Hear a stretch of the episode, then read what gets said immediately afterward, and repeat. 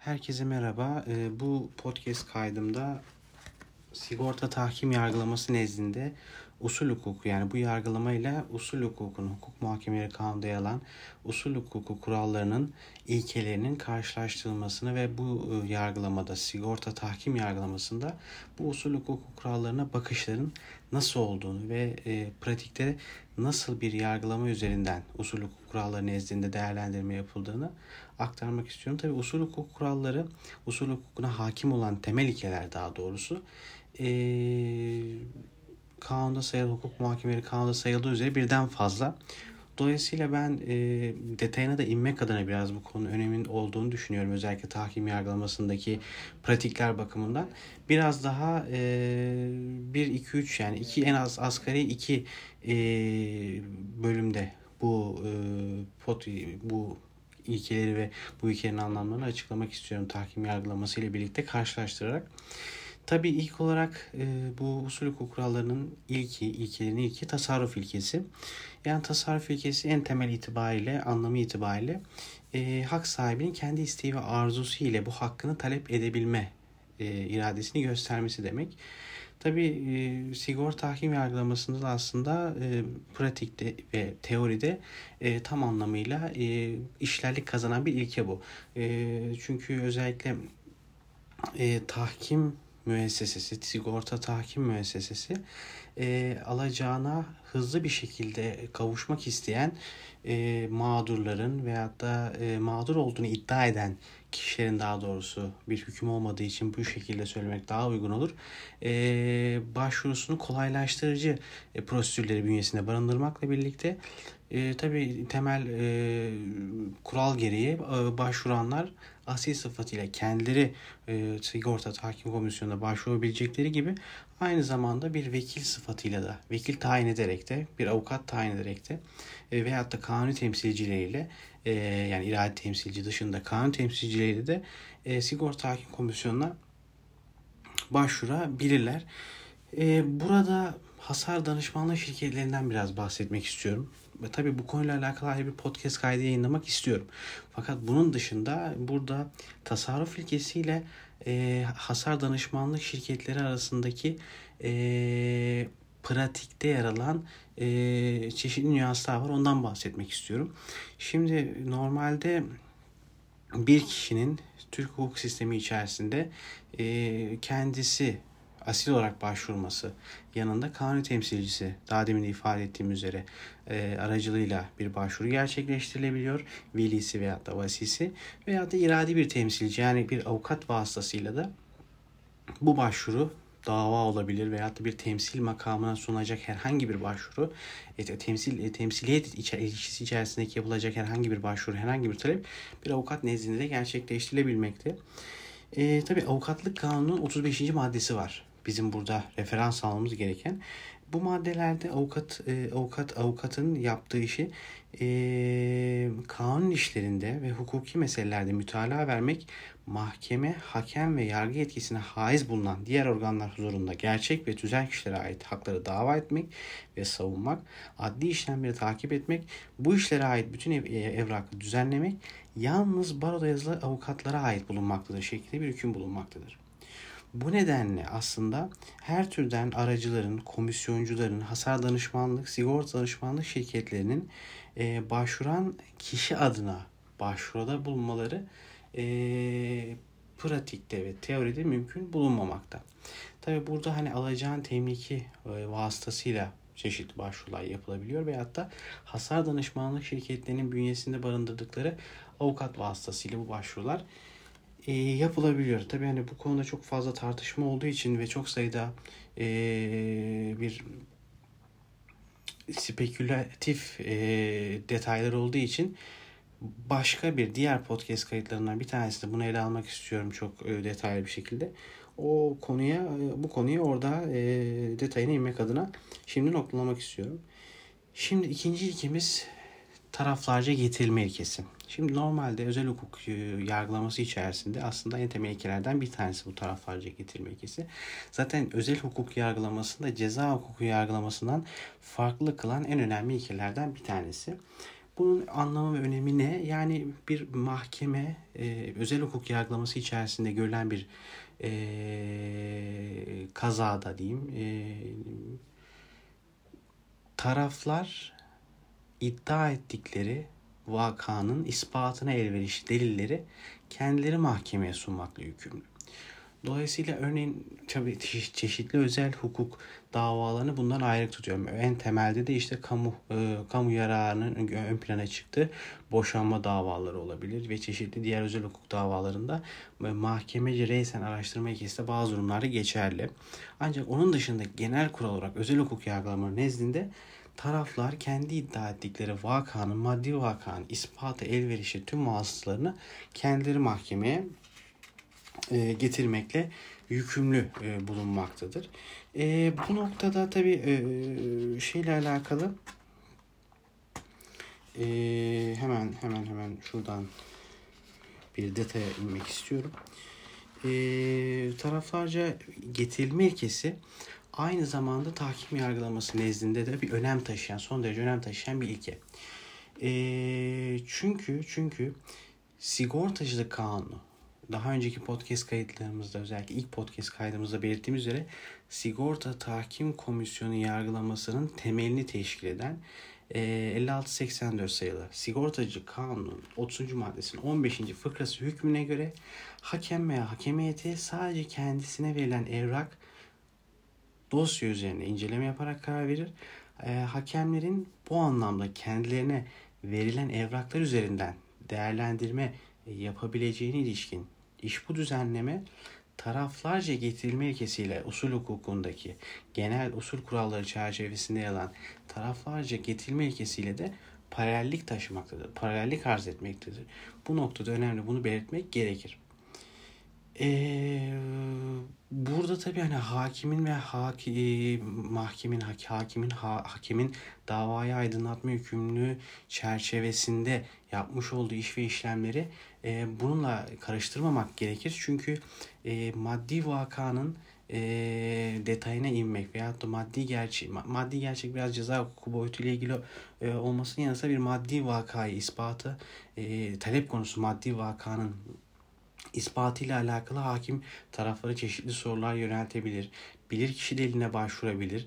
Bu tamamen e, davanın aydınlatılmasıyla alakalı bir konudur. Fakat hakimin ve hakimin son tahlilde e, kararını verecek olduğu e, ve kararına referans olacak olduğu delilleri mahkeme veya da hakem heyeti huzuruna, hakem huzuruna sunmak görevi taraflara aittir. Bunu önemli belirtmek gerekir. Üçüncü ilke e, hukuki dinlenme hakkı, hukuksal dinlenme hakkı. Tabii bu çok çok önemli bir hak. Bu hak aslında kaynağını anayasa anayasamız çerçevesindeki 36. maddeden alıyor. Çünkü 36. madde hükmünde e, adil yargılanma hakkından bahsediyor anayasa.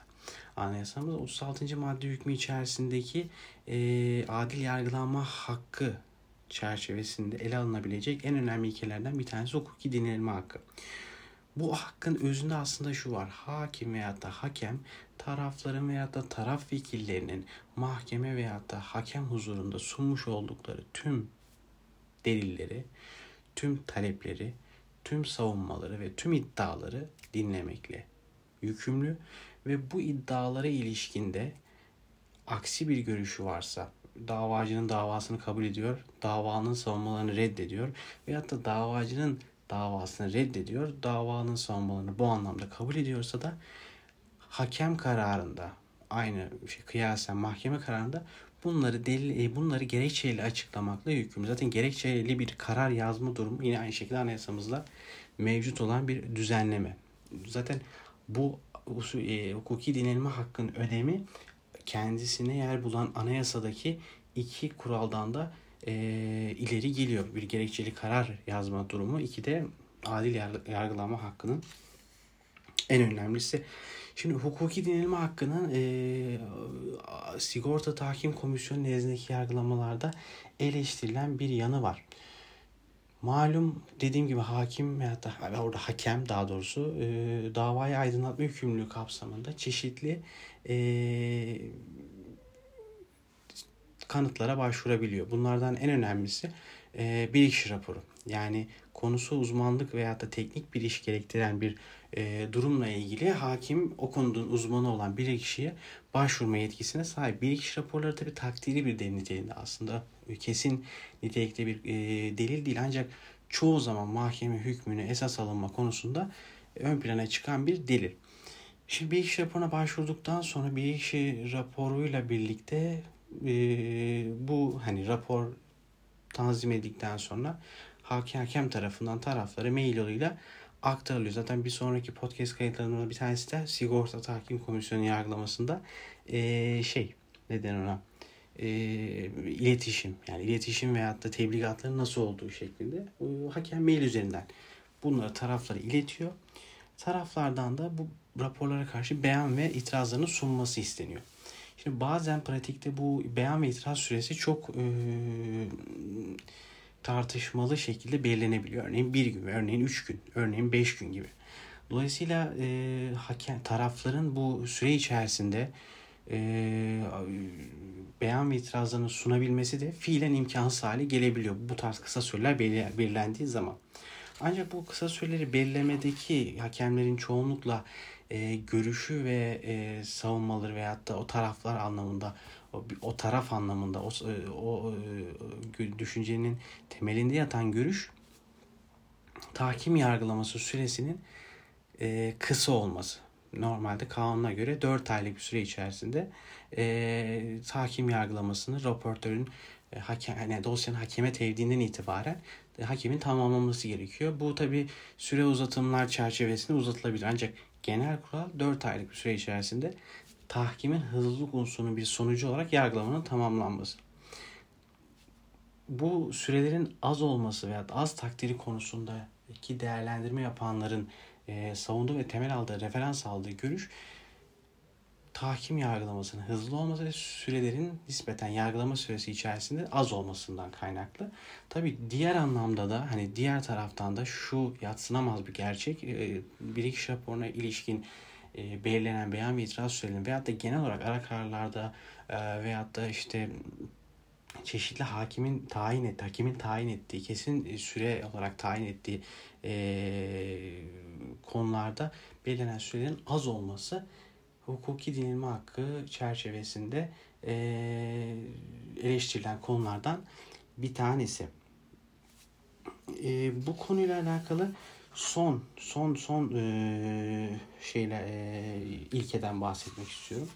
O da taleple bağlı kesim. Taleple bağlı kesim hukuk muhakemeleri kanunun 26. maddesinde kendisine yer bulan bir ilke. Aynı taraflarca getirme ilkesinde olduğu gibi özel hukuk yargılamasının tarafların tasarrufu neticesinde yürüyen bir süreç olmasından kaynaklı olarak konulmuş olan bir ilke. Bu ilkenin özünde hakimin veya da hakimin yine aynı şekilde buradaki yargılamada talepten fazlasına veya da talepten başka bir şeye karar vere, veremeyeceği hüküm altına alınmış.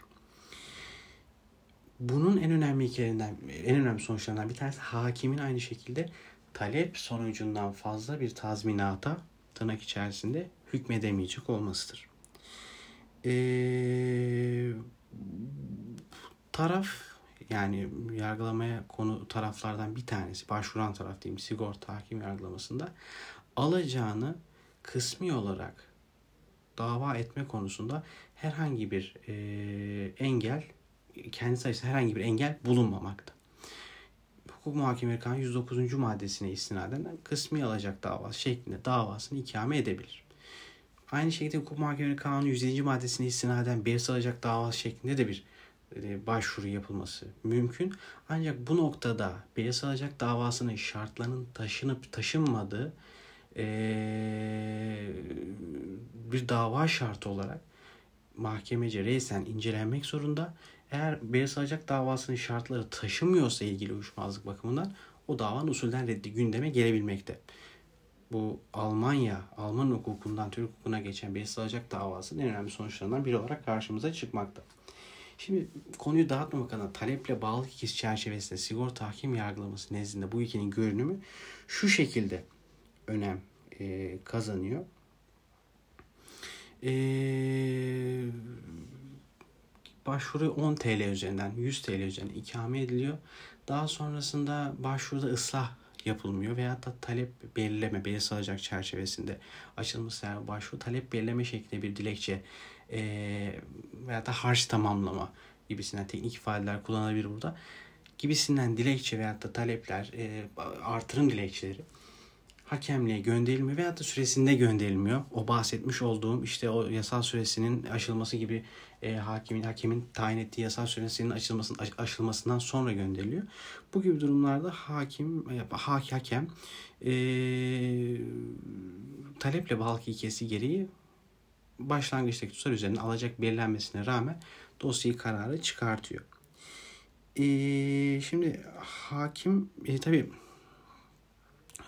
tahkim yargılaması nezdinde teksif ilkesi denen yani belli e, usulü e, süreçler nezdinde tarafların iddia ve savunmalarını mahkemede normalde özel hukuk yargılaması nezdinde e, c, dava dilekçesi, davaya cevap, e, cevaba cevap, iki cevap şeklinde belli bir dilekçeler teatisi aşamasından sonra tarafların tekrardan olaya ilişkin bir vaka sunamayacak oldukları hüküm altına alınmış bulundu.